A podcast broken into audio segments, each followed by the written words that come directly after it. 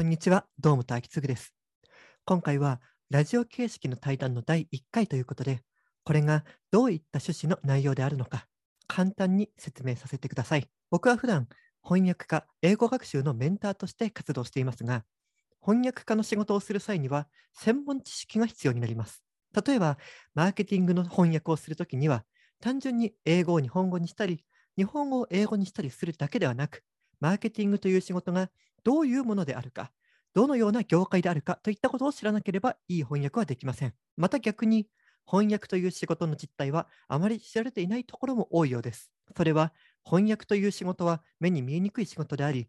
優れた翻訳ほど違和感なく受け入れられることから、どんな翻訳がいい翻訳なのかといったことが知られにくいのも原因なのでしょう。そこで、業界のエキスパートの皆様にインタビューをしながら、逆にゲストの方に堂本に対して質問をしていただくことで、お互いの専門分野について理解を深めてみてはどうかと思いました。そこから対談をさせていただき、それをラジオ形式にまとめるといったコンテンツを作ってみることにした次第です。不定期の更新にはなりますが、翻訳に興味のある方、また幅広い業界のさまざまな話に興味がある方は、ぜひご一緒いただければ幸いです。それでは、記念すべき第1回のゲストをお呼びしましょう。今回はコピーライターの中西さんをお招きして、いろいろとお話を伺いたいと思います。それでは中西さん、よろしくお願いします。はい、自己紹介させていただきます。えー、名前を中西大地と言います。真ん中の中に、えー、新潟の2、新しいですね。で、中西と言います。えっ、ー、と、仕事は、えー、コピーライターをしておりまして、2014年にあのクラウドソーシングサービスを使ってライターデビューしまして、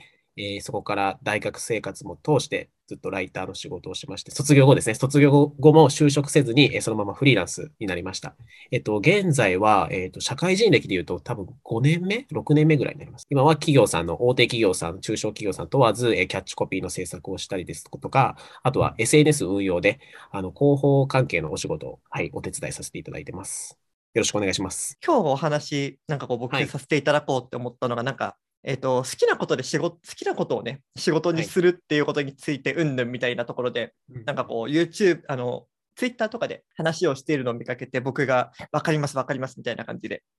あの、絡ませていただいたんですけど、あの、そのあたりかなって思うんですよね。なんかやっぱ好きなことをね、仕事にしたいっていう人とか、あの、例えばこう、得意なことを仕事にしたいっていう人が、まあ、フリーランスになりやすいのかなって思うんですけれど、なんかそのあたりについて僕らがそれぞれどういうことを考えてるかっていうのを、はい、まあなんとなくあのお話しできればなって思っているところです。なんか好きなこと仕事にするとこれいいよとかこれ良くないよみたいなのってあったりしますかね？そうですね。好きなことを仕事にすると、えー、なんか行動するときに、なんかいろいろ、なんかリスクとか考えると思うんですよ。なんかこれやったら、えー、失敗しちゃうかなとか、これやっても何にもスキルに身につかないかなとかって、こう、なんだろう、二の足を踏む理由をめちゃくちゃ探しちゃうんですけど、好きなことをえっと、仕事にしようと思うと、なんかそこに対するリスクはまず置いといて、とりあえずやってみようみたいな。やった結果なんか失敗してもいいけど、まずやってみて、そこで何が得られるか試してみようみたいな、そのなんかそういったマインドで始められるというか、最初の一歩踏みやすいかなっていうのはすごくいいところかなと思いますね。なんかよく言われるのが、好きなこと仕事にした方がいいとしない方がいいってよ、うん、両方聞くじゃないですか。どっち、どっち寄りですか、気持ちとしては。どっちかというと、好きなことを仕事にはしてほしいですね。やっぱり理想としては。ただなんかそれを僕がなん好きなこと仕事にしましょうって言うからには、なんか責任が伴うなと思ってて、だから多分そこが今回多分堂本さんと話す内容になってくるのかなと思うんですけど。その例えばなんですけど、はい、その好きなことを仕事にした時にあんまりこううまくいかないよっていう人がいるのって例えばあのゲーム好きな人がいたとしてテレビゲーム好きな人がいたとして、はい、じゃあテレビゲームを作る仕事になればいいかっていうとあの今までこう消費者側だったのが生産者に回らなくちゃいけないってことになるじゃないですか。その立場が変わると、あのやりたいこととあの好きなこととか得意なことっていうのとズレが出てくるよってことだと思ってるんですよね。はいはいはい、だからあの自分の好きなことを仕事にできるかどうかっていうところはやっぱり自己分析が結構重要なところなのかなって思ってるんですけど、うん、好きなことを仕事にした時にまああの不幸になるっていう言い方はあれですけど、はい、あんまりうまくいかないケースってなんかどういう共通点がありそうなんですかね？なんか最初に取るべきアクションが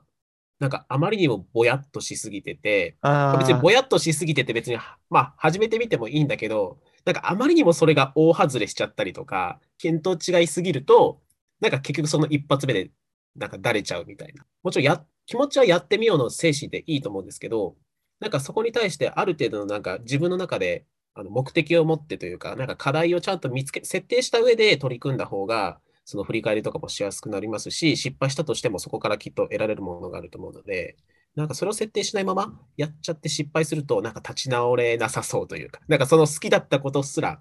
あーどっちかというと、ちょっと嫌いじゃないですか、トラウマにつながっちゃうみたいなことはあるかもしれないですね。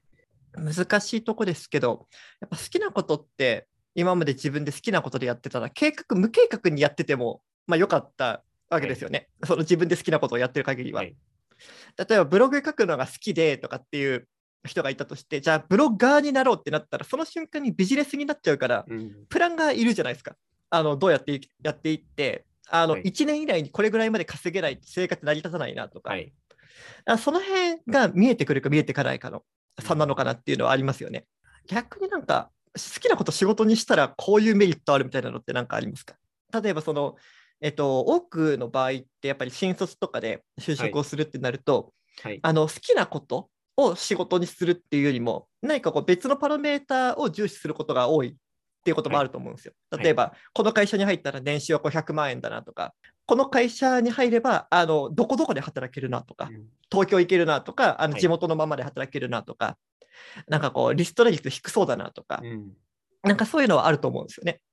で好きな仕事かっていうのはあの一致してればベストだけどしてなくても、まあとりあえず生活できればっていう人も多いと思うんですよ。じゃあその好きなことを仕事にできた場合ってどういういいことあるよっていうのがあるのかなっていうようなことですね。僕の場合、えっと、僕の場合ですけど、やっぱり僕自身は書くのって、少なくとも嫌いではないなっていうところから今のライターっていう仕事につながってるんですけど、なんかその好きっていうもの、僕だったらその書くというスキルに対して、そこから、えっと、何に派生させられるかなっていうのをすごく考えられるようになりました。例えば書くでも、えっと、僕の場合だとキャッチコピーも書くだし、えーウェブライターとして例えば SEO 記事を書くでも書くことだし、SNS の運用っていう点においても、まあもちろん書くっていうことがまず必要なんですよ。投稿しなきゃいけないんで。うんなんかその自分の好きなことからどんどん、あ、この好きのなんだろう力というか、エネルギーをなんかどこに向けていこうかなっていう、こう自分のなんか活躍の道筋をなんかいろいろ想像を巡らせれるのがすごくいいなって思いましたね。ど動詞発信なんですね。中西さんの場合はその書くっていう。多分なんですけど、そのさっき言ったゲームが好きとか、あの、なんかそういうのの、あの絵が好きとかだとはいするじゃないですか。はいその時、そのものが好きだと、その自分が受け身の時なのか、それとも発信の時なのかっていうので大きく違うと思うんですよね。はいはいはい。でも、書くことが好きだったら、ズレが生じにくいと思うんですよ、多あ、分。確かに確かに。そのブログが好きだったら、読むのが好きだから自分も書こうかなって書いてみたらうまくいかないってことはあり得るんですけど、書くのが好きだったら、そのどの立場であっても能動であることは多分変わんないじゃないですか。だかはらズレが生じにくいのかなと。だから好きなことを動詞系で見つけるはもしかしたらあの好きな仕事を仕事にするのにいいのかもしれないですね。今お話ししてて思いましたけど。いいですね。動詞、確かに確かにそうですね。あもちろんそのなんか好きなこと僕も翻訳とかは翻訳をすることはね、はい あの好きですけどやっぱりそういうことをするとやっぱビジネスになるとパートナーとかそのクライアントとかって話になってくるし確定申告とかその、うんねそれ以外のものが はいどうしてもついてきちゃうから、はい。なかなか一概に言えないですけど僕は確定申告は全部あの税理士に任せることにしてるんですけどあ、いいですね。それがやっぱり理想だと思いますよ。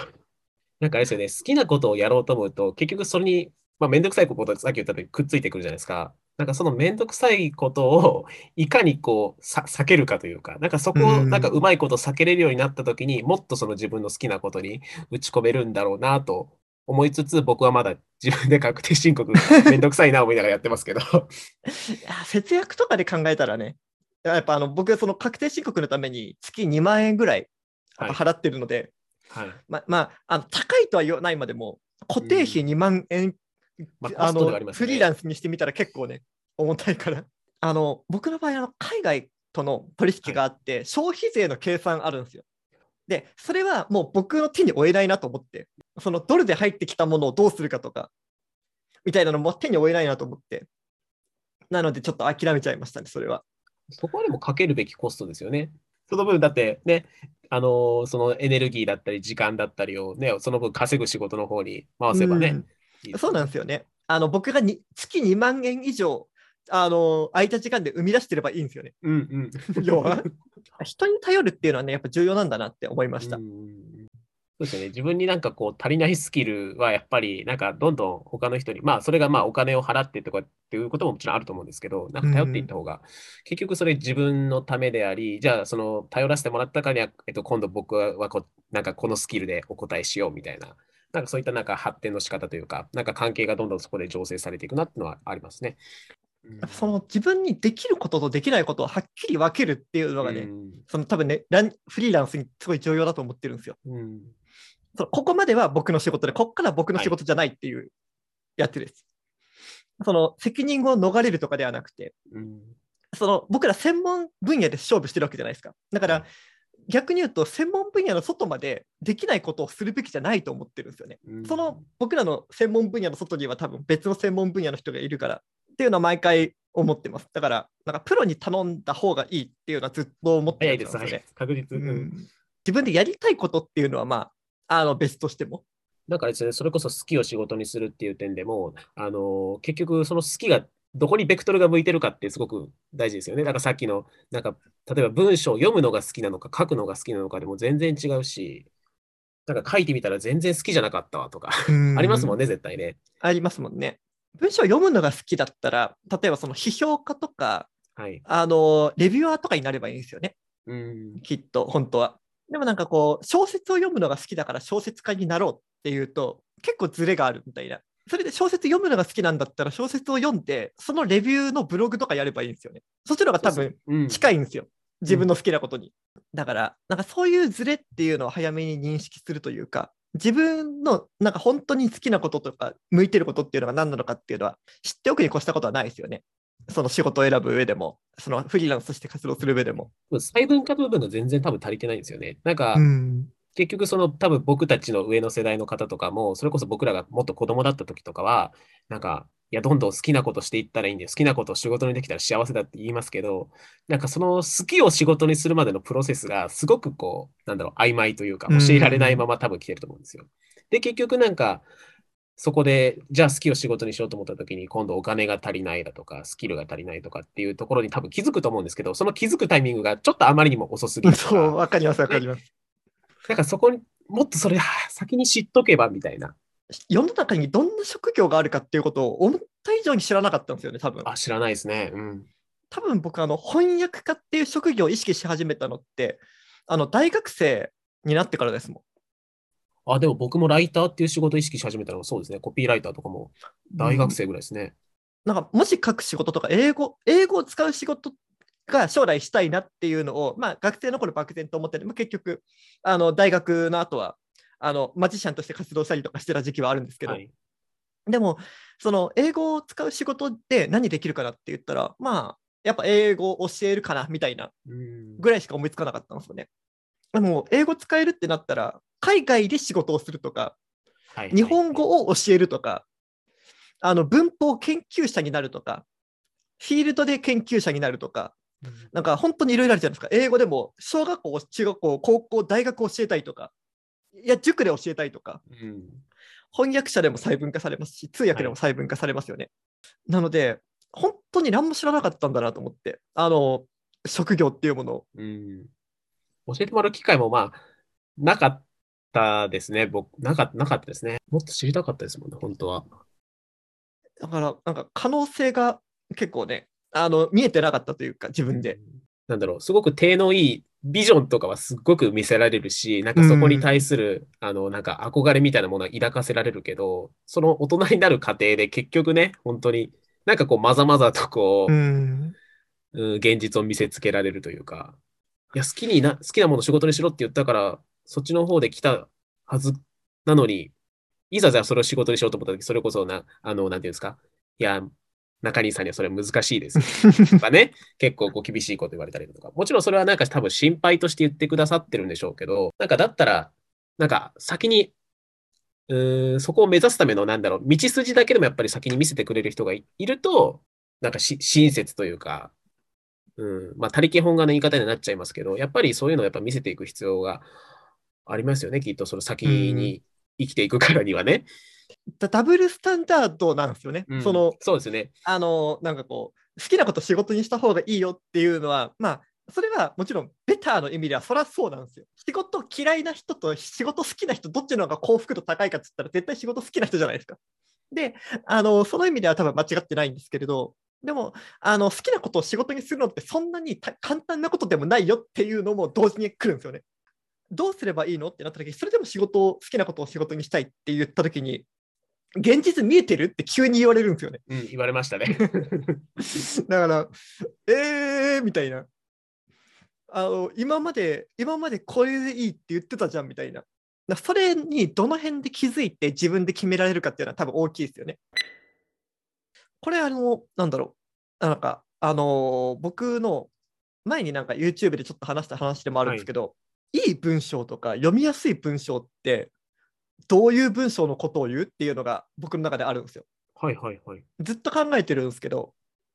中西さんにとってなんか、こういう文章がいい文章、いい文章ってどういう文章ですか？とか、うん読みやすい文章ってどういう文章ですか？ってなんか、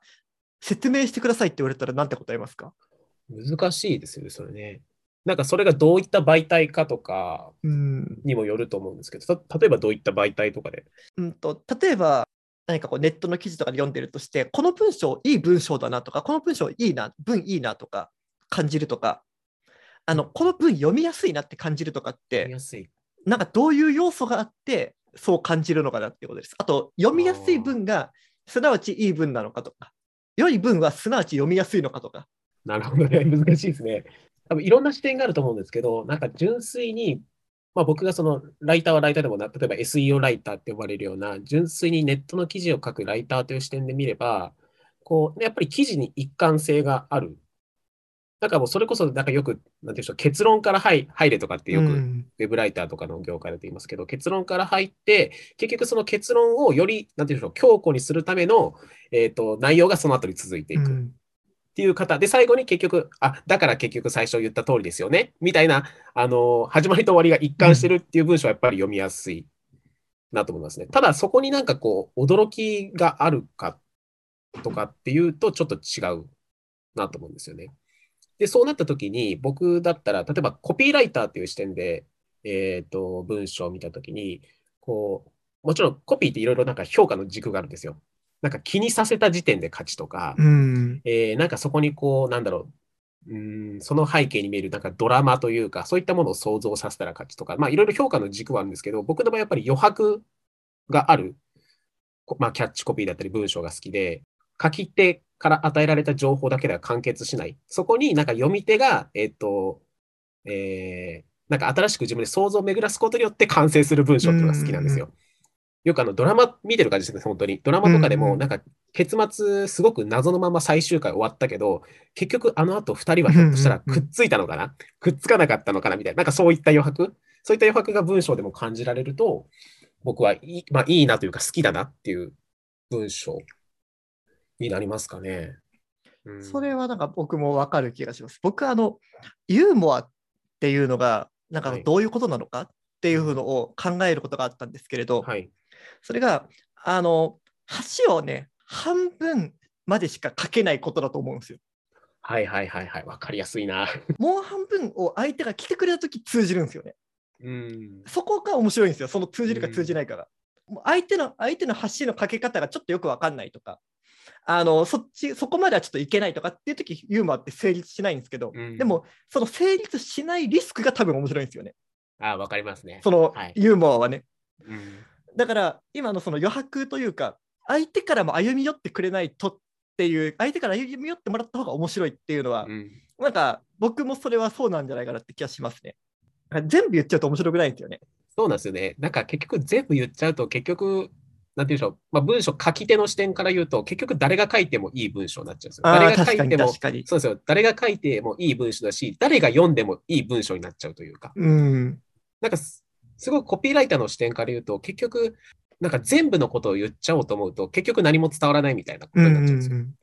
なんかやっぱり、えー一点に尖らせたいというか、で、尖らせた結果、刺さる人には刺さるし、刺さらない人には刺さらないよね。でもそれ、それがいいよね、みたいな。なんか、まあ、ある意味、こう、不親切ではあるんですけど、その不親切さが僕は好きですね。通じるか通じないかっていうか余白を残すっていうのはあの面白い文章というか、うん個性のある文章とかユニークな文章っていうところでは結構重要な要素ですよね。全部言っちゃわないみたいな。でもついね言いたくなるんですよね。伝えようとして。かりますよ。なんか結局書いてる段階で、いや、これ本当に誰もにも伝わらんかったらどうするんやろね そういう恐怖もありますし、うんだからもうちょっと親切に、これも言った方がいいかなとか思う時もあるんですけど、まあそこはぐっとこらえて、まあぐっとこらえた結果失敗することもやっぱりあるんですけど、うん、なんかそこのやっぱさじ加減が僕は好きですね。僕がそのいい文章だなって思う時って例えば句読点がちゃんとしてるとかっていうなんかミクロなところに僕結構目が行くみたいなんですよね。さっきあの構成の話されてたじゃないですか。はい。だからあの中西さんの目線ではいい文章のあの判断って多分マクロの視点なんだなと思って。で僕が思うあのいい文章ってそのかかり受けがちゃんとしてるかとかああのあ、ロジカルですね。そうちゃんと客観的にあの絶対いい悪いっていうのが言えるかみたいな。うんで構成がいい悪いも客観的にいい悪いって言えるじゃないですか。はい。でもあの僕らが読んでいい文章だなとか読みやすいなって思っても他の人がそれをそう感じるかどうかって分かんないっていうのが僕の中で結構あのずっとネックになりがちのところなんですよね。だからそのかかり受けがちゃんとしてるとか悪文になってないかとかっっていうところでチェックすることが多いんですよ。だからその意味で僕はあの何か伝えたいメッセージがあるとき、僕その最小文字数決まってると思ってるんですよね。なるほどね。あの僕の、僕のあのなんかこうライティングの時の翻訳の時もあの普通のライティングの時もそうなんですけれど僕のこの文字書きの時の理念としてあの伝えたいメッセージの最小文字数は決まってるとそれをできるだけ近づける方がいいって思ってるんですよ僕うんそれを超えれば超えるほど打足になるし面白くなくなっていくと思ってるんですよね。またなんか冒頭に戻っちゃいますけど、なんか僕、例えば書くのが好きだって言って文章書くの始めましたけど、やっぱりその、最初はやっぱりそのウェブライター、あのインターネット上にあのたくさんあるようなそういう、なんでしょうね、お悩み解決とかの記事とかを書いてたんですけど、なんか結局それって、極論を言えばですけど、まあ、まあ、情報を集めさえすれば、結局いろんな人に書けちゃう文章。なんですよ。で、しかも余白を残しにくい。結局なんか解説する記事ばっかりなので、なんかそこでこう、面白みを僕は途中で感じなくなってきちゃったんですよ。んで、じゃあそこからじゃあ、また自分が好きな文章を書こうって思った時に、何が好きかなって考えた時に、やっぱりその余白っていうところに注目して、あ、なんだろう、余白のある文章ってなんだろうって考えた時に、それがまあコピーライティング、キャッチコピーであったり、ネーミングであったり、まあ評価軸さっきあのお伝えした通りいろいろなんですけど、結局そこであの刺さる人には刺さるし、刺さらない人には刺さらないみたいな。分かる人には分かるけど分からない人には分からないみたいな。なんかその曖昧さが好きというか、っていうところで結局その仕事の比率としても、なんか書くということに関して好きなのは変わってないんですけど、なんかその中でも余白を残した文章を書くのが好きっていうところまで細分化した結果、あ、今コピーライターの仕事が一番好きだなと思って、その仕事の比率的にもコピーライティングの仕事を増やすようには心がけてるんですよね。余白のある文章は僕もかなり好きなんですけど小説とかでもねなんかはい。あのそういうのはありますよね書いてないところってあのないんじゃなくてゼロなんじゃなくて多分ね無限なんだなって僕は、うんあの思ったんですよ初めてこう文章を書くっていうものを考えた時にその書けば書くほど情報量が増えてるんじゃなくて書けば書くほど情報量狭まってるんじゃないかなって思うんですよねなるほど。あの限定されちゃうので。だから余白、余白を残したい、余白を残したいっていうのは、なんか僕はすごいしっくりくるんですけど、なんか白紙の状態が本当は一番想像できるみたいな。なんか哲学的というか深いですね。なんかどうしても文章を書くっていう点だと、できる限りなんか情報が多いことが良しとされがちうん。じゃないですか。でもそれって結局、あれですよね、情報を受けてる側からすると、そのなんだろう、自分でもその模索する、例えばチャンスがひょっとしたら奪われてるうん、のかもしれないなってやっぱり思うんですよね。美しい花が咲いてるって書いてあったら何色の花も想像できるんですけどうん、美しい赤い花が咲いてるって言われた瞬間に赤以外の解釈許さないじゃないですか。っていうことだと思うんですよね。情報があの限定されてくみたいなこと。どの程度のあの解釈をよあの任せるかは結構難しいですよね。うん結局のところ、映像作品には勝てないので、ビジュアルは。やっぱりその一輪の花が咲いていて、そこの周りにはとかって説明するよりも、その絵見せた方が早いですもんね。うん特定の絵を見せたいなら。はい。でも、それをなんか自由に想像させられるところに文字の良さがあると思うので、うん。そのさじ加減ですよね。めちゃくちゃ細かい描写が好きだなっていうパターンももちろんあるんですけど、ありますね。うんなんだっけね、えっと、芥川龍之介だったと思うんですけど、はい。なんか何の、あの、何だったかなと思うんですけど、芥川龍之介じゃなかったかな、森鴎外かな。ちょっとあの、その辺の作家なんですけれど、はい。話を聞いている人と話をしている人の描写があって、はいでその中に話を聞いてる人が、あの、顎ひげを爪でつまんで引き抜くっていう一文があるんですよね。この描写、めったに出るもんじゃないだろうって思ったんですよ、その時。うんうんうんうんその話を聞いて、頬杖を聞き聞きながら聞いてるとか、つまんなそうに聞いてるとか、なんかこう、なんとなくそういうのはあると思うんですけど、でも、はあの彼は話を聞きながら、あの顎ひげを一つ爪でつまんで引き抜いたとかっていうのは、出る、なかなか出る描写じゃないと思って。読者が想定してなかったイメージを、なんかこう、想定させるっていうのは面白いなとは思いましたね。なんかそこで引っかかりが生まれますもんね。多分なんですけど、それ映画化したとして、動画にしたとして、話を聞いてる人がこうやってやって、こうやってやってたとして、あの、それは多分面白くないんですよ、そんなに。あなるほど。はい。多分。でも、文字だから面白いですよね、あれ。それを字の文に起こすっていう着眼点がやっぱすごいんだなと思って、うんみたいなのはあります。なんか細かいところで情報を限定する方でいいなって思ったのはう。ん僕、あの、海外の、えーと企業さんが日本に進出したいってなった時とかに、それこそ、あの、うちのキャッチコピー、英語だとこうだけど、日本語だとどうなるって言われた時に、英語ってすごくどっちかというと簡潔な言葉だと僕は思ってるんですね。でもなんかそこにこう日本語的な要素を入れようと思うと、どうしてもこう、なんだろう、あまりにも口足らずな日本語になっちゃうっていう問題に結構直面することがあるんですよ。そういう時ってどういった形でどうもさ、なんかこう、保管されるというか、うん、それをこう、不自然な形にしてるというか。難しいですよね。トランスクリエーションって呼ばれる、あの、ジャンルの翻訳になるかなと思うんですけれど、はいえっと、つい、つい、あの、最近で言うと、あの、有名だったのが、あの、iPhone13 のキャッチコピーですね。はいはいはいはい。ドンさん、前なんか動画されてそうです、ましたっけ？そうです。そうです、そうです。あの、スーパーキラキラクッキリディスプレイみたいなやつです。で、あれがもともとが、えっと、メリー・ポピンズの長いはい。あの一つのやつをもじったやつになってるとかですね。で、いろいろ思うところがあるんですけれど、一つにはそのキャッチコピーで何がしたいのかっていうところに注目するんですよ。これはあの翻訳するとき大体一緒なんですけど、要はこの文章が読み手にどういう印象を与えたいのかとか、読み手が何を感じてほしいのかとかっていうことなんですよね。で、えっと、例えば iPhone13 のキャッチコピーで、あのスーパーピクセルっていうあるんですけれど、あれを見たときに何を感じてほしいかなんですよね。仮にあれが感じてほしいのがメリー・ポピンズを知ってるっていう教養とかだとしたら、うん全く違うコピーになるんですよ、多分日本語。うんでも、多分なんですけど、楽しげな感じなんですよね。うんメリー・ポピンズ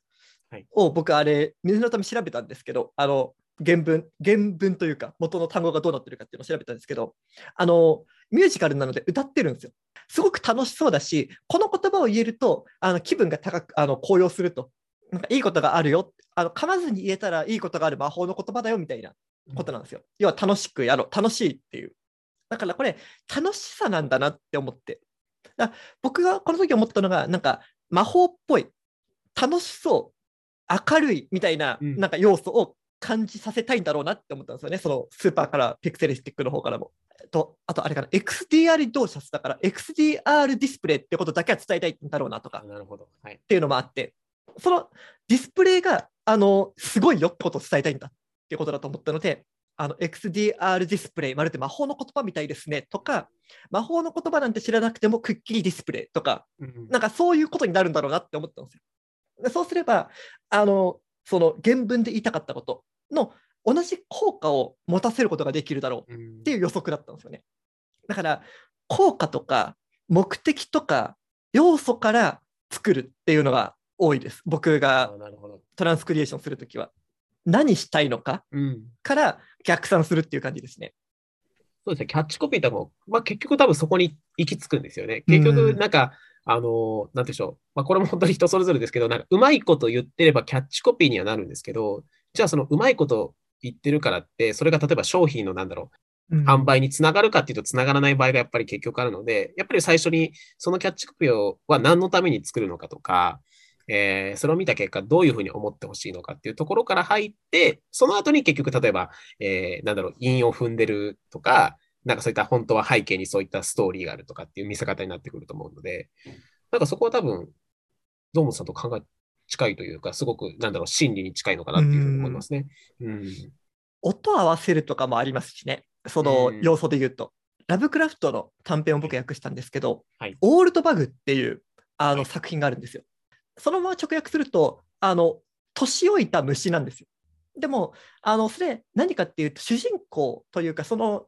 短編の中に出てくる老人に対するあの別称というか、あだ名なんですよね。で、そのラブクラフトの作品の前に、とエドガー・アラン・ポーっていう人がいるんですけどは、いその人がゴールドバグっていう作品を作ってるんですよ。で、ゴールドバグは黄金虫っていう風に訳されてる、まあ、はい宝探しのストーリーというか小説なんですよね。はそのゴールドバグの文字りなんじゃないかっなるほど。ていう可能性が高くなったんですよ。じゃあ、オールドバグを年老い虫とかって訳すのって違うんですよね。あの、ゴールドバグの韻を踏まなきゃいけないんですよ、ちゃんとうん。。うんで、あの黄金虫っていうものだったので、黄金虫の音をなんとかもじりたいと思ってわあ、難しそう。考える必要があったんですよね。はい。結局、オールドバグって呼ばれてる人は、えーと、お酒に溺れて身を持ち崩してしまった人はい。みたいなことだったんですよ。まあ、あとはなんかこうす自由気ままに生活をしていてで今はあの酒場のあの雪あの床掃除とか炭壺の掃除とかっていうのをやらされてるみたいなそういうあの人なんですよね。だから僕そこそこを重要視してホウトウムシっていう名前をつけたんですよ。黄金虫とホウトウムシだったらまだまだなんか近いところあるだなと思って、みたいなのはありました。だから、オールドバグっていう現代なのになんで宝刀になってるんだろうっていうのは、あのそういうことだよっていうような話ですね。なんかそういう自分が訳したものに対して、いや、こうこう、こういう意図だから、こう訳したんだよみたいなのって、多分説明したいときあると思うんですけど、基本的にはそういうのって説明する機会ないじゃないですか。なナイスナイス。ないですよね。なんかそこに対して、こう、それこそなんか、なんか、なんだろう、言いたくなるというか、いや、弁解させてよみたいな経験とかってないですか？いや、ありますありますよ。その伝わってないこととか絶対ありますもんね、だって。ありますあります。あの、初め、後書き入れるかどうか迷って、その本を出したときに。でも、後書きで翻訳者出てくるの、しゃらくさいなと思って、あ確かにちょっとスマートではない。うるさいなと思って、その作者が出てくるだけでも嫌っていう人いるじゃないですか。いらっしゃいますね。うん。わかるんですよ、気持ちは。うん、あの、なんかこう、この本書くのに自分は何年かかりましたとか、なんかそれぐらいだったら全然いいんですけど、なんか着想とか元ネタとか書かれると嫌だなみたいな。ああ、それがやっぱあれかもしれないですね。なんか、こっちに歩み寄らせてほしいのに、なんかこっちから歩み寄る前に、向こうから勝手にいいみたいな。向こうの端かけてくるみたいなね向こうからの歩み寄りすごいみたいな。なるほど、なるほど。難しいな。だから、後書き僕入れてないんですよね。それも、それをしかも翻訳者がやるのみたいな。お前の出る幕ではないだろうって思って、後書き1個も入れてないんですよ。そのうん自分が出すやつには。なるほどね。なので、ちょっと YouTube の方だったら翻訳の話できるので、そっちでちょっとあの話はしましたけど、あでも多分 YouTube やってなかったら、あの言ってないと思います、誰あ。にも。うん。なんか翻訳の面白い話って何ですかとか、翻訳のやりがいって何ですかって今みたいに聞かれて、インタビューの中では多分言うと思いますけど、うんでも本当にそういう小出しぐらいか、あるいはこういうの貯めておいて、僕の本で出すかですよね、うん。あのそのうち。そこでだったら言っていいと思うんですけど、うん。っていうのはあります。なので、結構、ままだいっぱい実はあります。あの、これ言ってないけど、本当はこういう意図があって、こう訳してるとかっていうのは結構あって、なんか自分なりのルールとかがあってうん、その訳すときに。あの、読む人が読み込んでくれれば、ちょっと面白いはずみたいな。のはありますね。なんとなくですけど、まあ、これもそれをやる人がダメとかっていう話ではないですけど、絵を描いた画家が自分の絵がいかに工夫されてるかを説明してくるみたいな。面白いですよね。そういうなんか文文章というか、まあそのなんか時間差でじわじわ聞いてくるのってすごくなんだろう、好きです。ちょっとややらしい感じもちょっとするときあるけど、うん、直接的じゃない方が残りますよね、なんか何かが。僕あの、化け物に追われていた可能性があるの方が怖いんですよ。化け物に追われていたよりも。なるほどね。その塩梅の書き方とかって、もちろんその、最終的にその例えば文章とかを読む最終的なゴールの人、読者うんの方はひょっとしたら多分その塩梅多分分からないまま受けてるじゃないですか。でもその間にいるであろう、例えばお客さん、クライアントベースのお仕事の場合は、ちゃんとやっぱ説明をされるんですか？これは、なんだろう、えっと翻訳の講座とかでも言ってるんですけれど、あの翻訳結果で、それが日英だったとしても、英日だったとしても、クライアント、それが正しいのかって判断できないんですよ、多くの場合。うん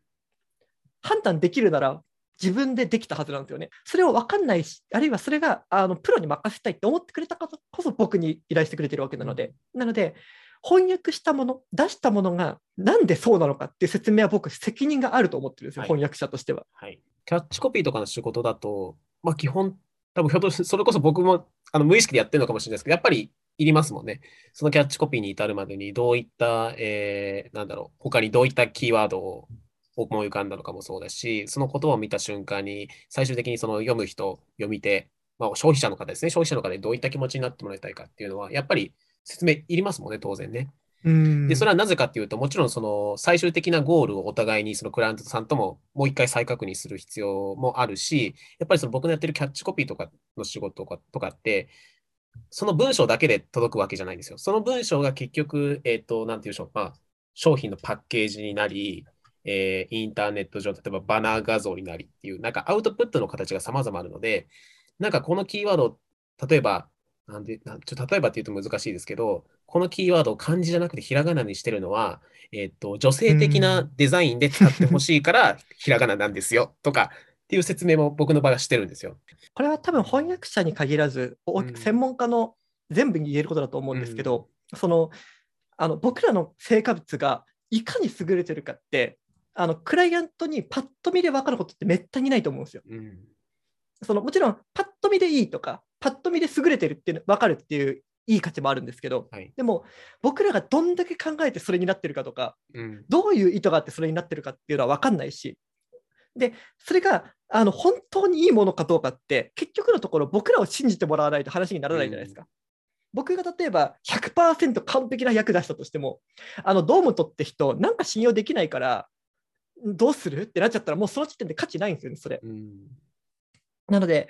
あの仕事のその専門知識とか専門的なスキルっていうのはもちろん重要なんだけれども、やっぱり結局、人として信用してもらえてるかどうかっていうのは重要なんですよね。うん、なんか結局こういった仕事って結局プロセスは正直見えないことの方が多いじゃないですか、僕らの仕事って。うんオンライン上で全部完結することも多いし、ぶじゃあ文章を書いてるかって文章を書いてる瞬間の、なんだろう、作業って見られてるわけじゃないから、なんかキャッチコピーの仕事とかだと、特にそれこそ、いや、このキーワード1個でそんだけお金取るの？みたいなことも多分人によっては多分あると思うんですよ。で、それは多分あのクライアントさんもそうだし、最終的に見る消費者の方も多分そうだと思うんですけど、まあ消費者の方には見せられないにしても、せめてクライアントさんには、なんかその、できるまでの過程、プロセスの部分を見せることによって、あ、中西さんに頼んでよかったな、なるほどっていう、なんかその合点を、あの、行くようにしてもらうために、やっぱり説明はつけますよね。つけますね。うんなんかもう成果物が、なんだろう、それ、あのークオリティ高いのはもうなんか、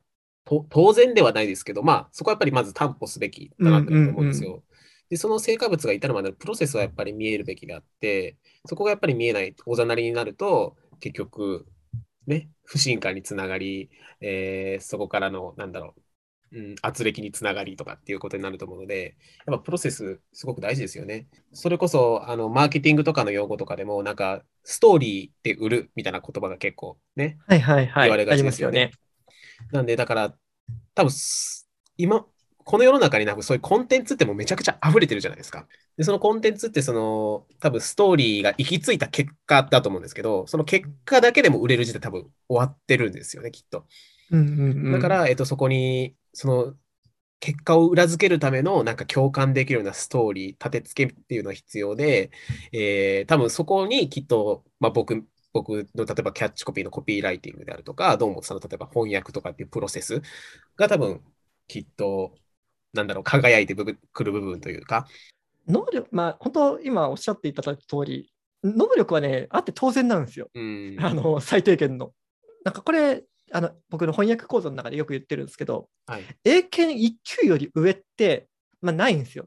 例えば、うん、まあ、もちろんあるあるんですけど、そのあの工業英検とか、はい、なんかそういうちょっと細かいやつになればあるんですけど、国連英検とかって言ったらあるんですけど、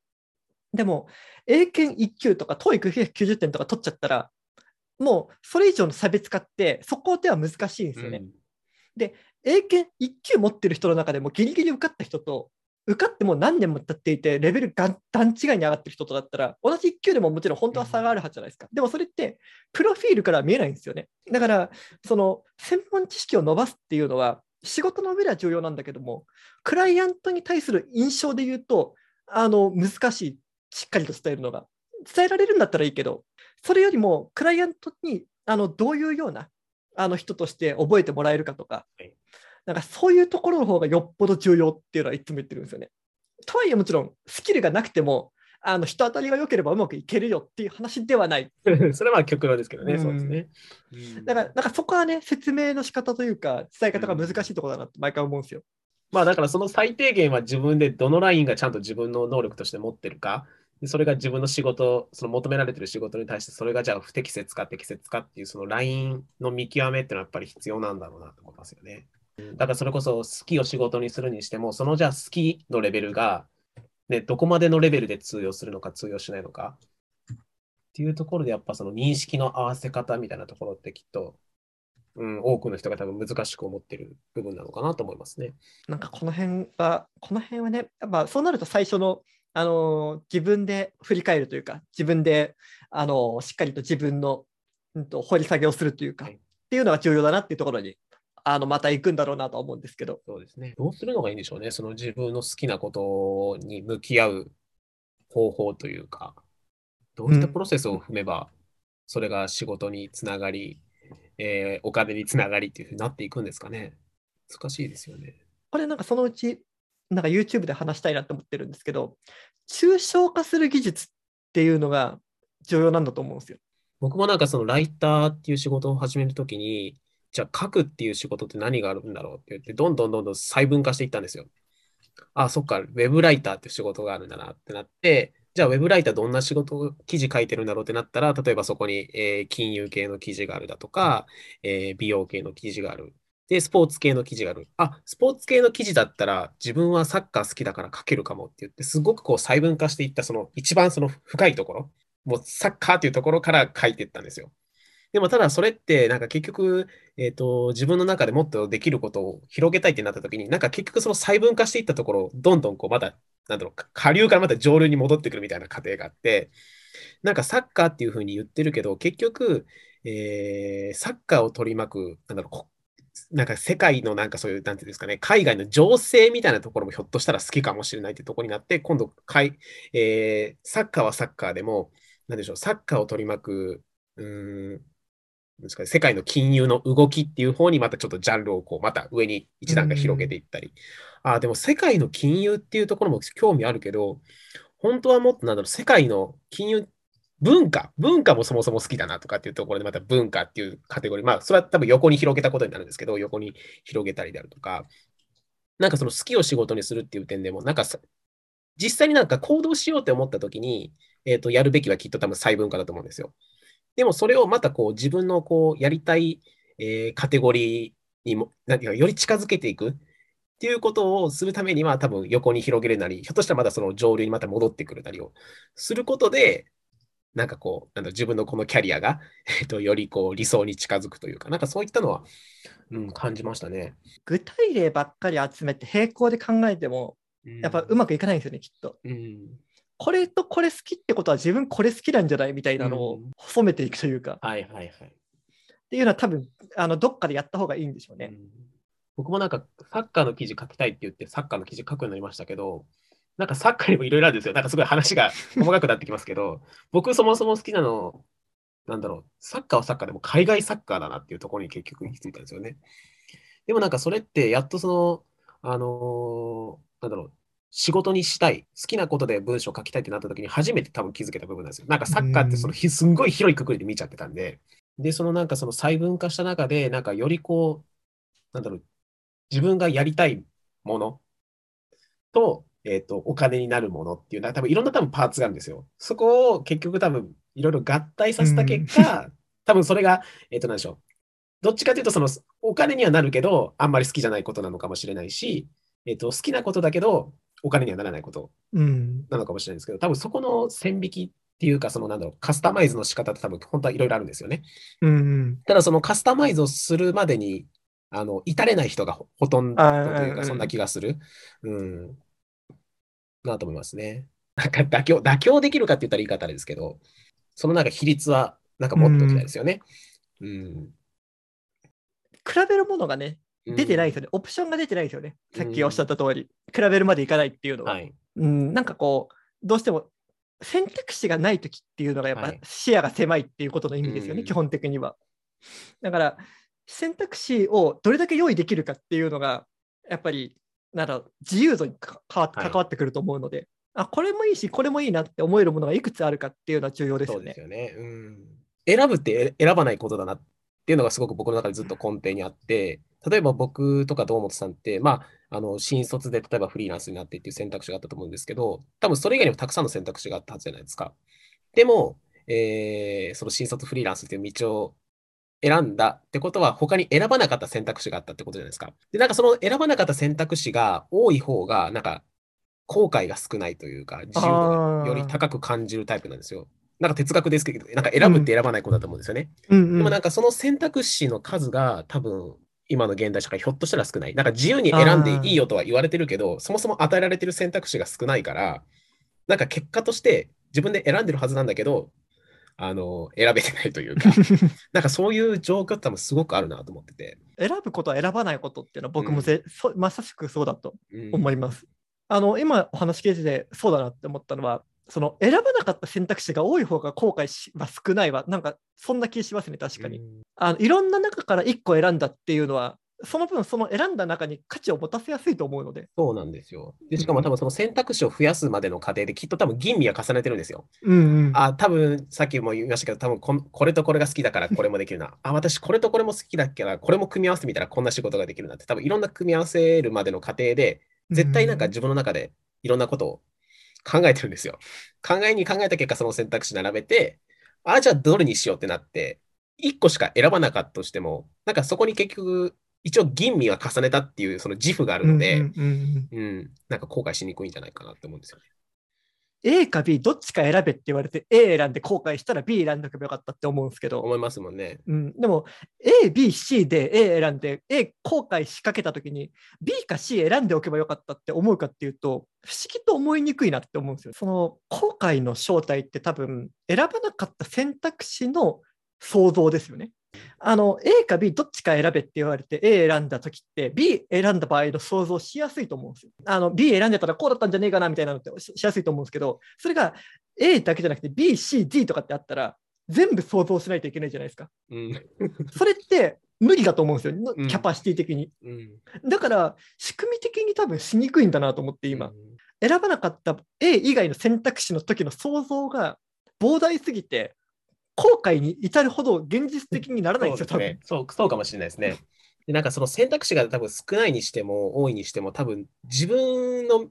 なんだろう、頭から出た選択肢かどうかって多分大事ですよね、めちゃくちゃね。うん多分多くの学生とかはきっと社会に出るってなったタイミングで多分他の人から多分与えられた選択肢の中から選んでることが多いような気は僕はするんですよ。だからそこの本当はその選択肢を選ぶ方法じゃなくて選択肢をまず出す方法からひょっとしたらうん大人が入っていってあげた方がいいのかなと思ったりしますね。ありがとうございます。本当はもうちょっとお話伺いたいんですけれど、結構時間が押してきてしまったので、また今度改めてお話伺いたいなって思います。本日のゲストは、ランサーズ新しい働き方ラボのコミュニティマネージャーとしても活動しているコピーライターの中西さんでした。中西さん、本日はお時間本当にありがとうございました。またぜひお話しさせてください。ありがとうございました。